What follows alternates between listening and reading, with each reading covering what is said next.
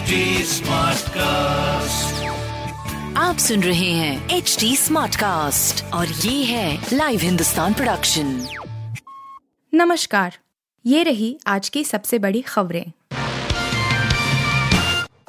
गलवान में शहीद जवान के स्मारक पर बिहार में विवाद एस सी केस में पिता गिरफ़्तार पुलिस पर पिटाई का आरोप।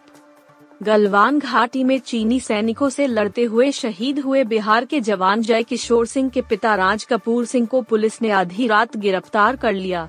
परिजनों का आरोप है कि शहीद के पिता को पुलिस ने घसीट कर जीप में बैठाया और थाने में ले जाकर पीटा भी। विवाद शहीद जवान की याद में बनाए गए एक स्मारक से जुड़ा है जिसको लेकर गाँव के कुछ दलितों ने रास्ता रोकने का आरोप लगाया। शहीद के पिता पर गाँव के ही एक दलित ने एस सी एक्ट का मुकदमा दर्ज कराया था, जिस सिलसिले में उनकी गिरफ्तारी हुई है। वैशाली ज़िले के जंदाहा इलाके में सेना के जवान जय किशोर सिंह की शहादत के बाद उनके परिवार ने घर के सामने सरकारी ज़मीन पर शहीद की मूर्ति लगाकर स्माकर बनाया था।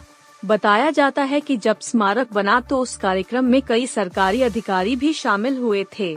इस स्मारक को लेकर गाँव के कुछ दलितों का आरोप है कि सरकारी ज़मीन पर कब्जा कर लिया गया है और दीवार डाल देने से उनके आने जाने का रास्ता बंद हो गया है।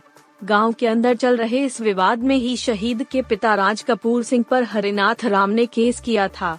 बताया जाता है कि सरकारी ज़मीन पर स्मारक बनाने के बाद हरिनाथ राम के आने जाने का रास्ता बंद हो गया था और जब ये स्मारक बना था तब राम और शहीद के परिवार के बीच सहमति बनी थी कि उसे इसके बदले में घर बनाने के लिए एक ज़मीन दी जाएगी। हरिनाथ राम ने इस करार के उल्लंघन का भी आरोप लगाया है। शहीद के परिवार का कहना है कि जब स्मारक बना तो सरकारी अधिकारी कार्यक्रम में आए थे और अब पुलिस कह रही है कि पंद्रह दिन के अंदर स्मारक हटा लो। शशि थरूर ने शेयर की भाजपा से क्लीन चिट पाने वाले नेताओं की लिस्ट इन लोगों के नाम दिल्ली के डिप्टी सीएम मनीष सिसोदिया के खिलाफ चल रही सीबीआई जाँच के बीच कांग्रेस सांसद शशि थरूर ने भाजपा पर तंज कसा है उन्होंने ऐसे नेताओं की लिस्ट ट्विटर पर शेयर की है, जिन पर कभी भ्रष्टाचार के आरोप लगे थे और आज वह भाजपा में शामिल हैं। यही नहीं, इनमें से कुछ लोग केंद्रीय मंत्री हैं तो कोई किसी राज्य का सीएम है।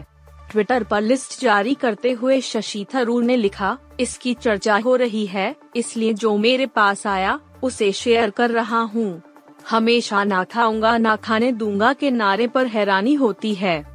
मुझे लगता है कि यह बात शायद सिर्फ़ बीफ को लेकर कही गई थी। शशि थरूर ने जो लिस्ट साझा की है, उसमें राज्यसभा सांसद और केंद्रीय मंत्री नारायण राणे का नाम है।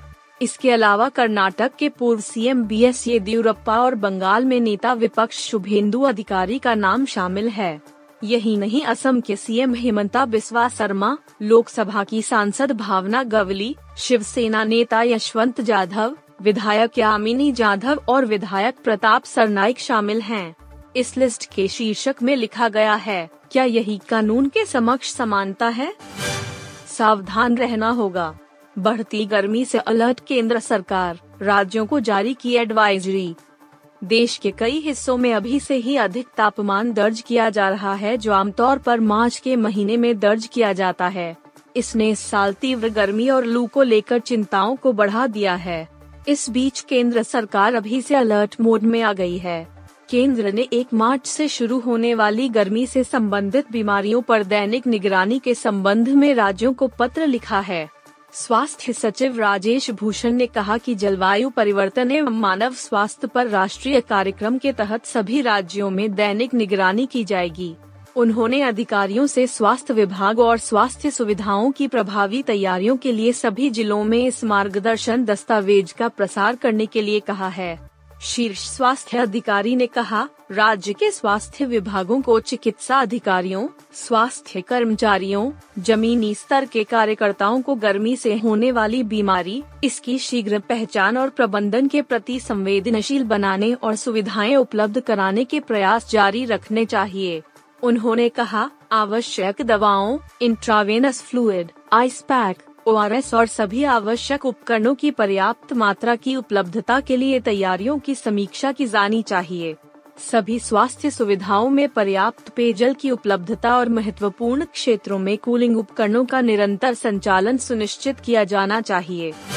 जासूसी गुब्बारे पर तनाव के बाद भारत में आमने सामने होंगे चीन और अस के विदेश मंत्री। जी बीस बैठक में लेंगे हिस्सा। चीन के विदेश मंत्री किन गैंग भारत में होने वाली जी बीस बैठक में हिस्सा लेने आने वाले हैं? जी बीस के विदेश मंत्रियों की यह बैठक दो मार्च को दिल्ली में होने वाली है। इस बैठक में हिस्सा लेने के लिए अमेरिकी विदेश मंत्री एंटनी ब्लिंकन भी भारत के लिए रवाना हो चुके हैं। अमेरिका में चीनी जासूसी गुब्बारा प्रकरण के बाद यह पहली बार होगा जब अमेरिका और चीन के दो प्रमुख मंत्री किसी मंच पर एक साथ होंगे। वहीं, भारत और चीन के बीच भी बीते कुछ अरसे में सीमा पर संबंध काफ़ी तनावपूर्ण रहे हैं। ऐसे में देखना दिलचस्प होगा कि तनावपूर्ण माहौल के साय के बीच जी बीस बैठक से क्या कुछ निकलता है। चीनी विदेश मंत्री के जी बीस मीटिंग में आने के संबंध में रॉयटर्स ने इस रिपोर्ट दी है। वहीं इस बारे में पूछे जाने पर प्रवक्ता माउनिंग ने कहा कि जी बीस को वैश्विक अर्थव्यवस्था के सामने उभरने वाली प्रमुख चुनौतियों पर ध्यान देना चाहिए। उन्होंने कहा कि चीन जी बीस के विदेश मंत्रियों के साथ बैठक में शामिल होकर एक सकारात्मक संदेश देना चाहता है। गौरतलब है कि इस बैठक में हिस्सा लेने के लिए अमेरिकी विदेश मंत्री एंटनी ब्लिंकन भी रवाना हो चुके हैं। जी बीस विदेश मंत्रियों की बैठक इस बार भारत की अध्यक्षता में हो रही है। इसकी थीम है, वसुधैव कुटुम्बकम या एक धरती, एक परिवार, एक भविष्य। 9 और 10 सितंबर को होने वाले फाइनल सम्मेलन से पूर्व से एक बड़े आयोजन के तौर पर देखा जा रहा है। इंदौर टेस्ट में कैसी होगी भारत की प्लेइंग जाए? ऑस्ट्रेलिया के तीन बदलाव पक्के। भारत और ऑस्ट्रेलिया के बीच चार मैच की बॉर्डर गावस्कर ट्रॉफी 2023 का तीसरा मुकाबला इंदौर के होलकर स्टेडियम में एक मार्च से खेला जाना है। दोनों ही टीमों के लिए यह मैच अहम रहने वाला है। एक तरफ़ टीम इंडिया की नज़रें सीरीज़ पर कब्जा करने के साथ वर्ल्ड टेस्ट चैंपियनशिप के फाइनल में प्रवेश करने पर होगी, वहीं पहले दो टेस्ट हारकर सीरीज़ में पिछड़ रही ऑस्ट्रेलियाई टीम वापसी करना चाहेगी। ऐसे में दोनों टीमों के लिए अपनी बेस्ट प्लेइंग इलेवन के साथ उतरना काफ़ी ज़रूरी है।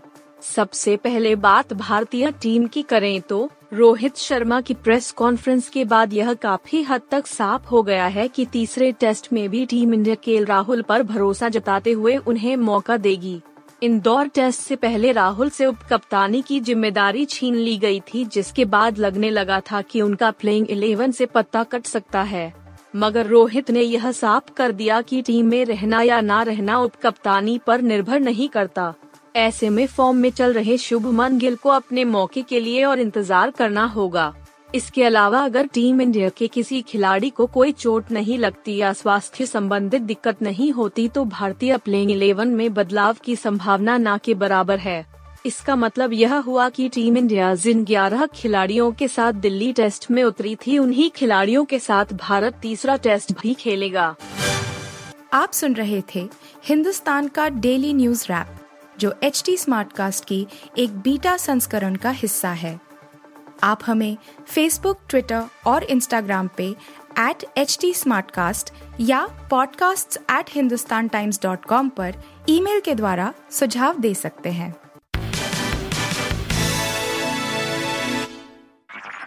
आप सुन रहे हैं एच डी स्मार्ट कास्ट और ये था live Hindustan production smart cast